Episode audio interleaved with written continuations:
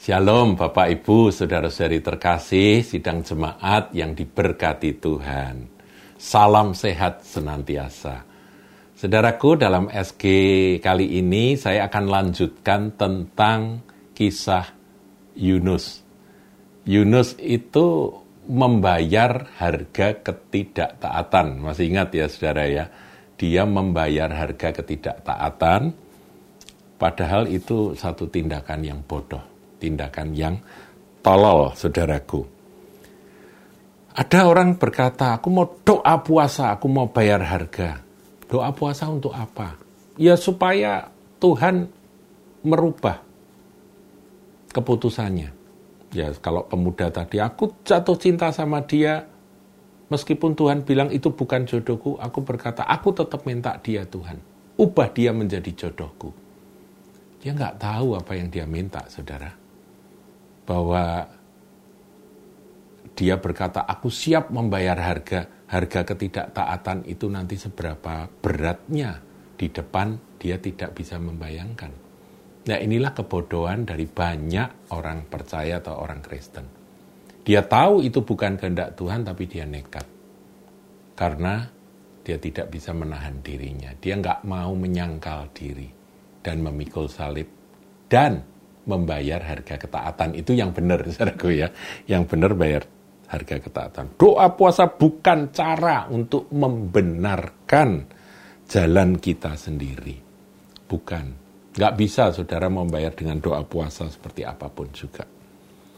Jadi doa puasa itu bukan cara untuk memaksakan kehendak kita supaya Tuhan approve. Itu namanya mogok makan itu bukan doa puasa.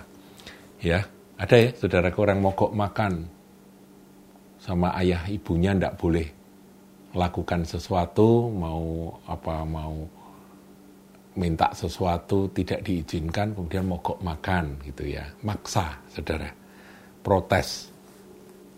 Nah saudaraku, saya ingat akan satu ayat di dalam 1 Samuel 15, ini menarik untuk kita renungkan, kita pelajari. 1 Samuel 15. Nanti kita kembali ke kisah Yunus, saudaraku. Tapi ini kita akan beranjak ke 1 Samuel 15 ayat yang ke-22 sampai 23. Ini tentang Saul ya. Saul ditolak menjadi raja. Jawab Samuel, apakah Tuhan itu berkenan kepada korban bakaran dan korban sembelihan? sama seperti kepada mendengarkan suara Tuhan, sesungguhnya mendengarkan lebih baik daripada korban sembelian. Korban itu kan harga yang dibayar. Memperhatikan lebih baik daripada lemak domba-domba jantan. Sebab pendurhakaan. Nah, kata pendurhakaan ini dalam bahasa Inggrisnya adalah ketidak taatan, saudaraku ya. Ya, jadi uh, ketidaktaatan itu adalah sama dengan dosa bertenung dan kedegilan adalah sama seperti menyembah berhala dan terafim. Karena engkau telah menolak firman Tuhan, maka ia telah menolak engkau menjadi raja. Nah, di ayat yang ke-22 tadi, saudaraku, dikatakan eh, sesungguhnya mendengarkan lebih baik daripada korban sembelihan, memperhatikan lebih baik daripada lemak domba-domba jantan. Nah, itu dikatakan to obey. Behold, to obey is better than sacrifice. Jadi untuk taat ya, mendengarkan di situ taat itu lebih baik daripada korban apa pun. Jadi saudaraku, berhentilah bermain-main melawan Tuhan kisah Yunus ini sudah menjadi bukti, contoh bahwa orang yang melawan Tuhan itu sengsara, saudaraku ya, menderita sengsara. Nah, kemudian kapal berlayar ya, kita lanjutkan kisah dari Yunus. Kapalnya berlayar. Ya, selama beberapa waktu itu kapal berlayar itu tenang, Yunus pun juga santai gitu. Nanti kita lihat bagaimana Yunus tertidur nyenyak ya. Nah kita lihat ya. ayat 4. Tetapi Tuhan menurunkan angin ribut ke laut. Lalu terjadilah badai besar sehingga kapal itu hampir-hampir terpukul hancur. Awak kapal menjadi takut masing-masing berteriak-teriak kepada Allahnya. Mereka kan bukan orang Ibrani saudaraku, mereka punya dewa-dewa begitu. Dan mereka membuang ke dalam laut segala muatan kapal itu untuk meringankannya. Jadi mereka tahu bahwa badai itu sangat-sangat dahsyat sehingga mereka itu mau mengurangi berat yang ditanggung oleh kapal itu sampai muatan. Saudara, ini harga mahal sekali ya bagi para penumpang yang lain. Coba mereka kan pedagang. Pedagang ini kan berangkat dari Yavo itu ke, menuju ke ke Tarsis itu kan mereka bawa ya macam-macam ada yang bawa kain barangkali ya ada bawa uh, keramik uh, itu ya pecah belah kemudian ada bawa macam-macam saudaraku ya ada yang bawa gandum, ya bahan makanan atau apa saja yang bisa diperdagangkan di uh, di Tarsis. Nah itu karena badainya begitu mengerikan sehingga kapal itu sudah hampir-hampir tenggelam, terpaksa mereka membuang harta mereka. Barang dagangan itu dibuangi, segala muatan itu dibuang ke dalam laut untuk meringankannya. Nah, saudaraku kita lihat bagaimana dengan Yunus, sang nabi yang lari dari hadirat Tuhan itu. Tetapi Yunus telah turun ke dalam ruang kapal yang paling bawah dan berbaring di situ. Lalu tertidur dengan nyenyak. Nah, ini hebat ini. Ini hebat sekali Yunus. Yunus itu bisa tidur di tengah-tengah badai, yang mengamuk, yang membuat semua penumpang itu ketakutan sampai mereka membuang semua muatan. Eh kok yang namanya Yunus ini malah terlelap tidur dengan sangat nyenyaknya. Kok bisa saudaraku? Nah di sini kita merenung ya. Uh, orang kalau di tengah badai bisa tidur itu berarti ada dua kemungkinan Contoh yang satunya adalah Tuhan Yesus. Ingat ya, di Danau Galilea ketika ditimbus dengan angin tofan itu, murid-murid ketakutan padahal mereka nelayan-nelayan yang berpengalaman. Sementara Tuhan Yesus tidur di buritan.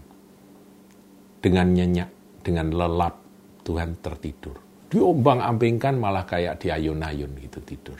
Murid-murid teriak-teriak, Guru, engkau tidak peduli kami binasa. Kemudian Tuhan bangun dan dihardiklah angin badai itu, teduhlah maka teduh. Nah saudaraku, rupa-rupanya, ya rupa-rupanya, uh, orang kalau tidur di tengah badai itu, kalau seperti Tuhan Yesus, karena dia adalah orang yang tinggal di dalam pusat kehendak Allah. Orang yang berada dalam pusat kehendak Allah tidak pernah mengalami ketakutan, kegoncangan, apa ke apa itu gelisahan, galau di tengah-tengah badai apa pun. Mau badai tsunami, mau badai corona, covid, mau badai resesi, dia tetap tenang. Dia bisa tidur, saudara. Waktunya tidur, dia tidur. Lalap. Karena dia tahu bahwa dia berada dalam pusat kehendak Bapa, yang mana Bapa menjaga dan melindungi dia. Aman sekali. Orang yang uh, ada dalam pusat kehendak Allah. Saudara pernah melihat angin puting beliung? Angin puting beliung, saya sering lihat itu, saudara. Angin puting beliung itu seperti seperti tiang begitu ya. Nanti ada barang benda-benda yang muter-muter di, di sebelahnya itu, diputer. Nah, angin puting beliung itu memang gaduh sekali. Tetapi di tengah, di pusatnya, itu tenang sekali, saudaraku. Demikian, orang yang kalau ada dalam pusat kehendak Allah, mau ribut kayak apa pun, dia tetap teduh dalam hati. Sehingga seperti Tuhan Yesus, di tengah-tengah badai tidur, saudara. Tapi itu beda dengan Yunus. Kalau Yunus ini dia tertidur dengan nyenyak karena apa? Karena dia frustrasi. Dia sudah meninggalkan Tuhan, dia tidak mau tahu dengan apa yang akan terjadi. Ini orang putus asa, saudara. Orang yang meninggalkan Tuhan, orang yang sudah menjauhi itu perintah Tuhan, kehendak Tuhan, dia tinggal dalam keputusasaan sehingga mirip saudara. Secara teknis itu mirip. Yesus tidur Yunus juga tidur tapi sebetulnya kondisinya itu langit dan bumi. Yang satu dalam pusat kehendak Tuhan dalam hadirat Bapa yang satunya justru jauh dari Tuhan tapi dua-duanya sama yang satunya tenang teduh, bahagia, yang satunya frustrasi sampai tidur terus, saudaraku. Nah, demikian gambarannya. Uh, kita lihat ayat berikutnya ya. Jadi kalimat berikutnya, tetapi Yunus telah turun dalam ruang kapal yang paling bawah dan berbaring di situ lalu tertidur dengan nyenyak. Ayat 6, datanglah nahkoda mendapatkannya sambil berkata, bagaimana mungkin engkau tidur begitu nyenyak? Bangunlah dan berserulah kepada Allahmu, barangkali Allah itu akan mengindahkan kita sehingga kita tidak binasa. Lalu berkatalah mereka satu sama lain, marilah kita membuang undi supaya kita mengetahui karena siapa kita ditimpa oleh malapetaka ini. Mereka membuang undi dan Yunuslah yang kena. Jadi undi dibuang, ini orang-orang tidak percaya, tapi karena di situ ada Yunus hamba Tuhan, maka Tuhan berpekara, undinya jatuh ke Yunus. Berkatalah mereka kepadanya, beritahukanlah kepada kami, karena siapa kita ditimpa oleh malapetaka ini? Apa pekerjaanmu dan dari mana engkau datang? Apa negerimu dan dari bangsa manakah engkau? Sahutnya kepada mereka, aku seorang Ibrani. Aku takut akan Tuhan Allah yang empunya langit, yang telah menjadikan lautan dan daratan. Orang-orang itu menjadi sangat takut lalu berkata kepadanya, apa yang telah kau perbuat? Sebab orang-orang itu mengetahui bahwa ia melarikan diri jauh dari hadapan Tuhan. Hal itu telah diberitahukannya kepada mereka. Jadi Yunus ngaku, aku ini lari dari hadapan Tuhanku, Allahku, ya. YHWH itu Tuhan, T-U-H-A-N huruf besar itu. Berkatalah mereka, akan kami apakah akan kami apakan engkau supaya laut menjadi reda dan tidak menyerang kami lagi sebab laut semakin bergelora. Sautnya kepada mereka, angkatlah aku, campakkanlah aku ke dalam laut, maka laut akan menjadi reda dan tidak menyerang kamu lagi. Sebab aku tahu bahwa karena akulah badai besar ini menyerang kamu. Saudaraku, orang seperti Yunus ini itu bukan ngaco dirinya sendiri. Tapi dia bisa ngaco akan seisi kapal, saudara di mana dia berada. Jadi di kapal mana pun, itu kalau ada orang yang model kayak Yunus ini, itu kapal itu bisa di, dikacau oleh Tuhan. Hanya karena satu orang ini. Nah Tuhan uh, apa mengizinkan badai itu menimbus akan kapal tersebut sampai akhirnya semua dengan cara membuang undi dan sebagainya akhirnya ketahuan oh ini Yunus penyebabnya dan Yunus pun tahu dan Yunus sadar bahwa dia tidak tidak seharusnya membuat mereka semua berkorban hanya karena ketidaktaatan dia. Kemudian dia berkata, ya sudah lemparkan aku ke laut aja nanti pasti reda. Wong ini urusan Tuhan dengan aku. Yunus masih ngayal, saudaraku. Yunus masih banggel. Dia tidak bertobat pada tu, uh, kepada Tuhan saat itu. Dia marah pada Tuhan. Jadi berkata Tuhan, kalau engkau mau mengejar aku, kejar aku. Jangan jangan kena mereka, biar aku engkau engkau hukum, aku engkau bunuh. Jadi dia orangnya keras nih Yunus. Nah kemudian uh, mereka masih belum mau ya, belum mau uh, apa itu membuang, tapi akhirnya Yunus dilemparkan. Begitu Yunus diangkat, campakkan ke dalam laut, dan laut berhenti mengamuk. Saat itu langsung berhenti mengamuk, badainya berhenti. orang-orang menjadi sangat takut kepada Tuhan itu ayat 16 lalu mereka mempersembahkan korban sembelian. Bagi Tuhan serta mengikrarkan nasar. Ini orang-orang yang bukan orang Ibrani saudaraku. Ayat 17 maka atas penentuan Tuhan datanglah seekor ikan besar yang menelan Yunus dan Yunus tinggal di dalam perut ikan itu tiga hari tiga malam lamanya. Saudaraku, nasib dari orang yang melarikan diri dari pusat kehendak Allah, dari perintah Tuhan, jauh dari hadirat Tuhan, padahal dia adalah hamba Tuhan, itu nasibnya adalah akan masuk perut ikan, saudaraku. iya. Nah perut ikannya bentuknya apa kita tidak tahu. Tapi Tuhan Maha Kasih.